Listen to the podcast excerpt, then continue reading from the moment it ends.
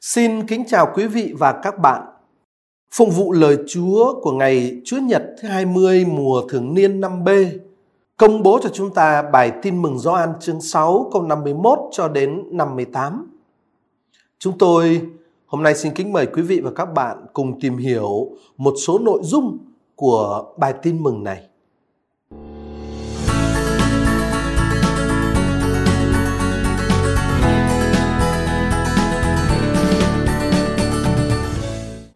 Khi ấy Đức Giêsu nói: Tôi là bánh hằng sống từ trời xuống. Ai ăn bánh này sẽ được sống muôn đời. Và bánh tôi sẽ ban tặng chính là thịt tôi đây để cho thế gian được sống. Người Do Thái liền tranh luận sôi nổi với nhau. Họ nói, làm sao ông này có thể cho chúng ta ăn thịt ông ta được? Đức Giêsu nói với họ, thật tôi bảo thật các ông, nếu các ông không ăn thịt và uống máu con người, các ông không có sự sống nơi mình. Ai ăn thịt và uống máu tôi thì được sống muôn đời, và tôi sẽ cho người ấy sống lại vào ngày sau hết. Vì thịt tôi thật là của ăn và máu tôi thật là của uống. Ai ăn thịt và uống máu tôi thì ở lại trong tôi và tôi ở lại trong người ấy. Như Chúa Cha là đấng hằng sống đã sai tôi và tôi sống nhờ Chúa Cha thế nào thì kẻ ăn tôi cũng sẽ nhờ tôi mà được sống như vậy. Đây là bánh từ trời xuống, không phải như bánh tổ tiên các ông đã ăn và họ đã chết. Ai ăn bánh này sẽ được sống muôn đời. Tiếp nối bài tin mừng của Chúa Nhật tuần trước, bài tin mừng của Chúa Nhật 20 này, Gioan chương 6 câu 51 cho đến câu 58 nhấn mạnh rằng Đức Giêsu thông ban sự sống đích thực cho con người bằng cách trao ban chính mình Ngài ở trong cái thực hữu nhân loại của Ngài cho đến chết. Thế đón nhận sự sống ấy và sống nhờ sự sống ấy, đó chính là bí quyết sống của người môn đệ. Mở đầu bài tin mừng, chúng ta gặp thấy một lời khẳng định rất quan trọng của Đức Giêsu ở câu 51.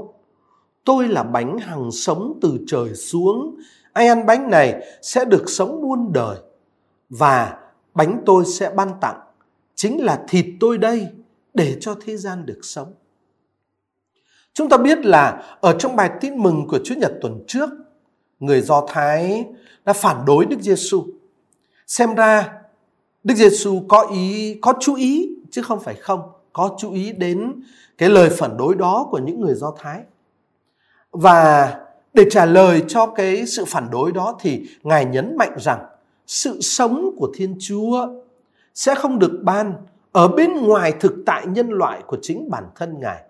Ngài cho biết rằng chính thịt của Ngài, thịt của Đức Giêsu tức là thực tại nhân loại của Ngài đó sẽ thể hiện và thông ban cho loài người sự sống đích thực của Thiên Chúa. Thế nghe Đức Giêsu khẳng định như vậy thì những người Do Thái sẽ phản ứng như thế nào?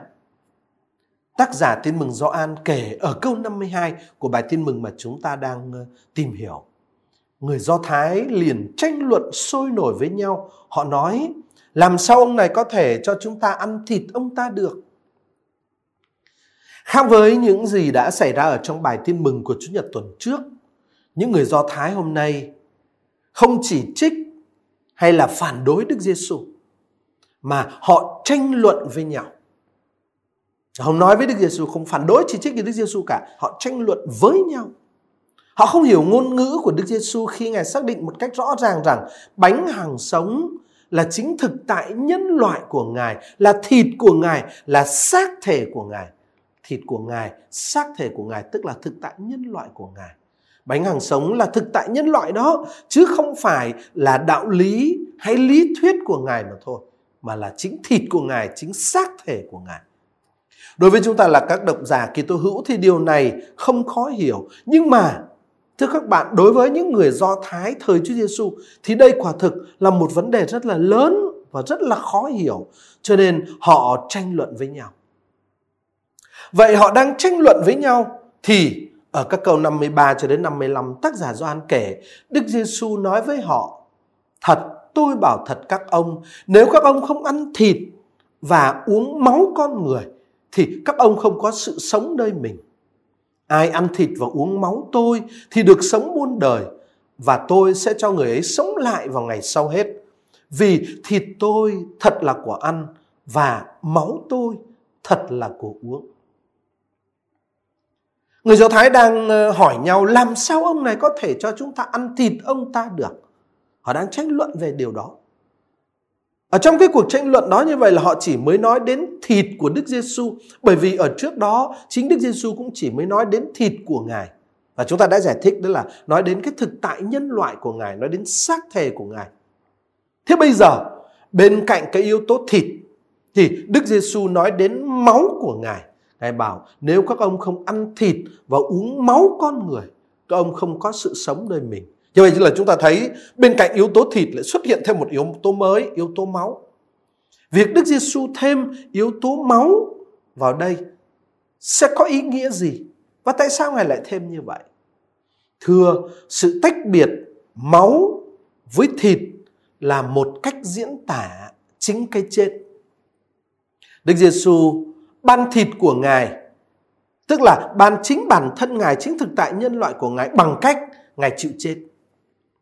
Thì Chúa Giêsu nói nếu hạt lúa mì rơi xuống đất mà không chết đi, hiến ban như hạt lúa mì rơi xuống đất, hiến ban chính mình. Nhưng mà cái sự hiến ban đó sẽ được kết thúc hay là trọn vẹn ở cái chết của Ngài. Thế bây giờ Chúa Giêsu nói đến thịt và máu. Vậy khi thịt và máu của Ngài bị tách biệt ra bởi những hành động thù nghịch và tàn độc của con người thì đó cũng chính là lúc mà tình yêu và thần khí của Ngài được đổ tràn xuống trên nhân loại và là lúc mọi sự được hoàn tất. Chúng ta chú ý là ở trong ờ, trình thuật về cuộc thương khó của Chúa ở Gioan chương 19 câu 30 và 34 đó, khi xảy ra cái chết của Chúa Giêsu chính vào lúc người chết cũng là lúc mà người gục đầu xuống trao ban thần khí và đấy cũng là lúc mà người nói rất rõ ràng mọi sự đã hoàn tất. Thì chính ở trong cái, cái điểm của cái điểm của sự chết đó chính ở trong cái chết đó mà trao vọt lên sự sống đích thực và thường tồn cho nên bây giờ Chúa Giêsu nói không phải chỉ là thực tại nhân loại của Ngài được hiến ban mà là thực tại nhân loại đã được hiến ban ở trong cái chết nhục nhã và đau đớn của Ngài trên thập giá. Và để diễn tả cái điều đó, Chúa Giêsu nói đến thịt và máu của Ngài tách riêng ra. Và như thế, như tôi vừa nói, có thêm một cái sự xác định quan trọng ở đây. Đó là nói đến ý nghĩa và giá trị của cái chết của Chúa Giêsu. Đây Chúa, Chúa, Chúa ban cho chúng ta thực tại nhân loại của Ngài và là ban trọn vẹn trong cái chết của Ngài. Vậy điều cốt tử như lời của Chúa nói ở đây là chúng ta phải đón nhận thịt và máu của Ngài. Ăn thịt và uống máu của Đức Giêsu tức là đón nhận Ngài, đón nhận cái thực tại nhân loại của Ngài nữa là gắn bó với Ngài, là nên một với Ngài, là đồng hóa với bản thân Ngài trong thực tại nhân loại của Ngài. Cái thực hữu nhân loại đã được ban tặng cho chúng ta ở trong cuộc sống và nhất là ở trong cái chết của Ngài. Thế đón nhận Chúa Giêsu, đón nhận cái thực tại nhân loại của Ngài ở trong Cách đặc biệt trong cái chết của Ngài đó chính là ăn thịt và uống máu Ngài. Hay nói ngược lại, ăn thịt và uống máu Ngài tức là đón nhận và đồng hóa với chính Ngài trong cái chết của Ngài.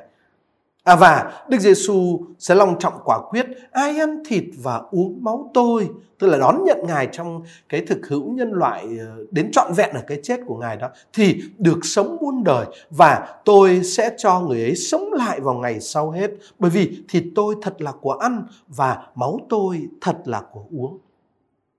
Lòng tin vào Đức Giêsu và sự gắn bó với Đức Giêsu sẽ không chỉ là những điều bề ngoài Đức Giêsu không chỉ là một gương mẫu để chúng ta bắt trước, giống như Đức Phật là gương mẫu về lòng từ bi cho chúng ta bắt trước. Không phải Ngài không chỉ là gương mẫu, mà hơn nữa Ngài còn là và chính yếu là một thực tại cần phải được nội tâm hóa thành sức sống và thành tình yêu của chúng ta. Là sự hiệp thông sâu xa và sự kết hiệp nên một với Chúa Giêsu và là Chúa Giêsu chịu đóng đinh và chết trên thập giá. Sự hiệp thông sâu xa và kết hiệp đó làm thay đổi cái thực tại nội tâm thâm sâu của người môn đệ làm cho người môn đệ được đồng hóa với Chúa Giêsu và người môn đệ sẽ sống bằng chính sự sống của Ngài. Đó chính là điều mà Chúa Giêsu muốn khẳng định một cách đặc biệt ở đây. Và vì thế, Chúa sẽ quả quyết ở câu 56, ai ăn thịt và uống máu tôi thì ở lại trong tôi và tôi ở lại trong người ấy. Sự sống mà Đức Giêsu mang nơi bản thân Ngài là thực tại khởi nguồn từ Chúa Cha và Ngài sống nhờ Chúa Cha. Cho nên, Ngài sẽ nói ở câu 57 Như Chúa Cha là đấng hằng sống đã sai tôi và tôi sống nhờ Chúa Cha thế nào, Thì kẻ ăn tôi, tức là đón nhận mình vào máu của Ngài, Sẽ nhờ tôi mà được sống như vậy Đức Giêsu hoàn toàn hiến mình để thực hiện chương trình của Thiên Chúa đấng đã sai Ngài đến thế gian. Ở chương mắc ờ, xin lỗi, ở Gioan chương 4 câu 34 Đức Giêsu đã nói, lương thực của thầy là thi hành ý muốn của đấng đã sai thầy và hoàn tất cái công trình của người. Vậy những ai được nên một với Chúa Giêsu nhờ ăn thịt và uống máu của Ngài thì cũng phải hiến mình cho chương trình của Thiên Chúa, y như Ngài đã hiến mình cho chương trình của Thiên Chúa. Bởi vì họ sẽ sống nhờ Đức Giêsu được sống nhờ Đức Giêsu như Đức Giêsu đã sống nhờ Chúa Cha.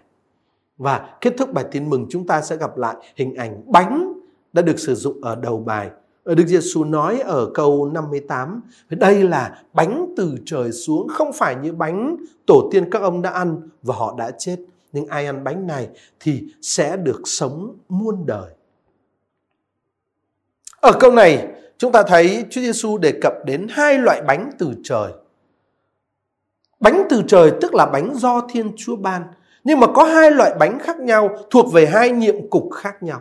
Loại bánh thứ nhất cũng là từ trời do Thiên Chúa ban, nhưng đó là manna, chưa phải bánh đích thực.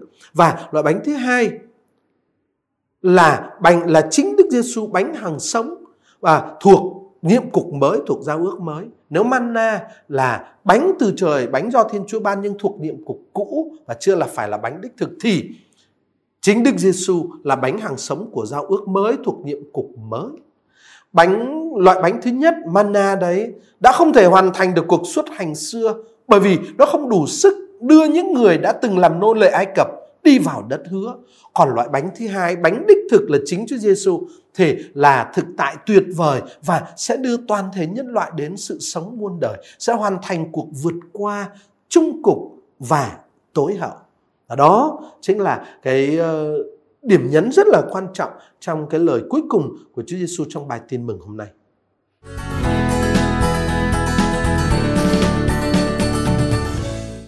Kính thưa quý vị và các bạn, trước khi kết thúc bài tìm hiểu hôm nay, tôi xin đề nghị ba gợi ý suy niệm và chia sẻ. Gợi ý thứ nhất, sự sống của Thiên Chúa được ban cho loài người chúng ta là ở nơi thực tại nhân loại của Đức Giêsu. Chính thịt của Đức Giêsu là sự thể hiện và thông ban cho nhân loại sự sống đích thực của Thiên Chúa.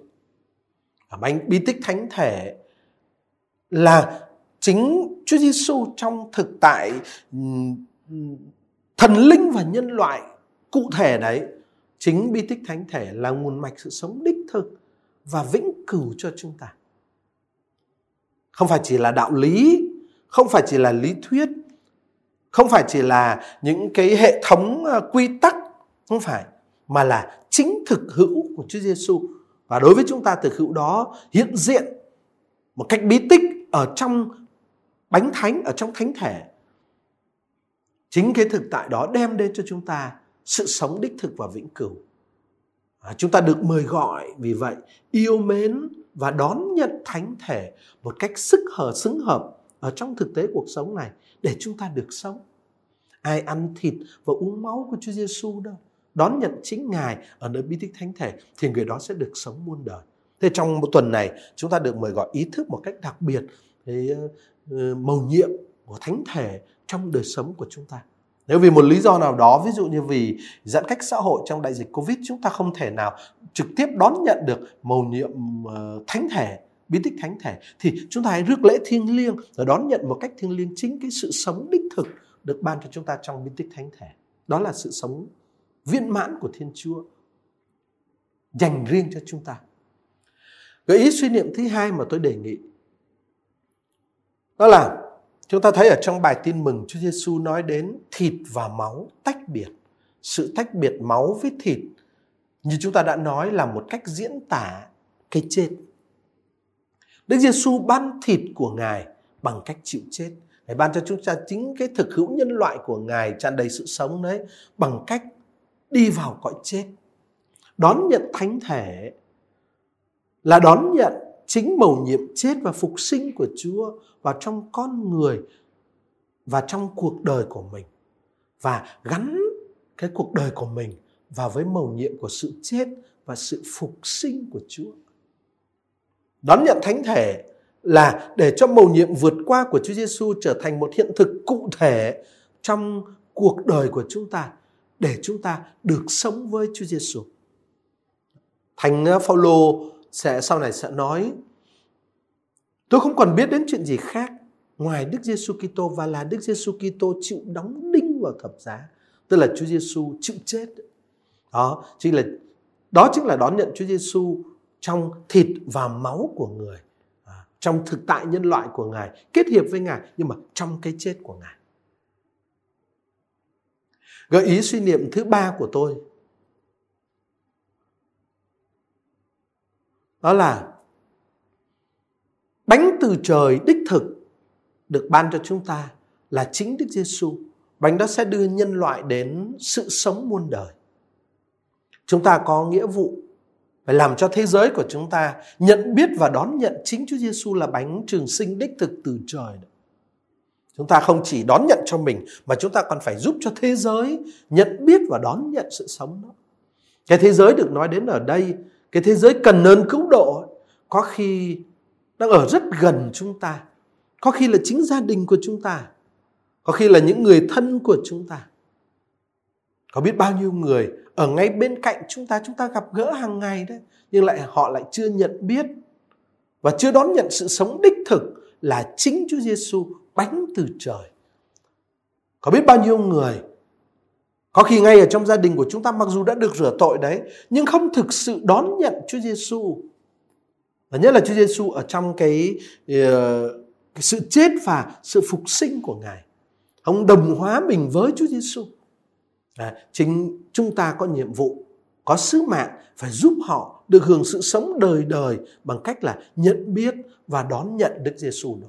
Chính Ngài là lương thực trường sinh, chính Ngài đem lại cho chúng ta sự sống đời đời và ai đón nhận Ngài, ai ăn thịt và uống máu của Ngài, đón nhận Ngài trong cái chết của Ngài à, và sẽ được cùng với Ngài đi vào sự sống mới. Và nhiệm vụ của chúng ta là phải công bố cái tin mừng vĩ đại đó cho thế giới mà trong đó chúng ta đang sống cho những người ở bên cạnh chúng ta. thank you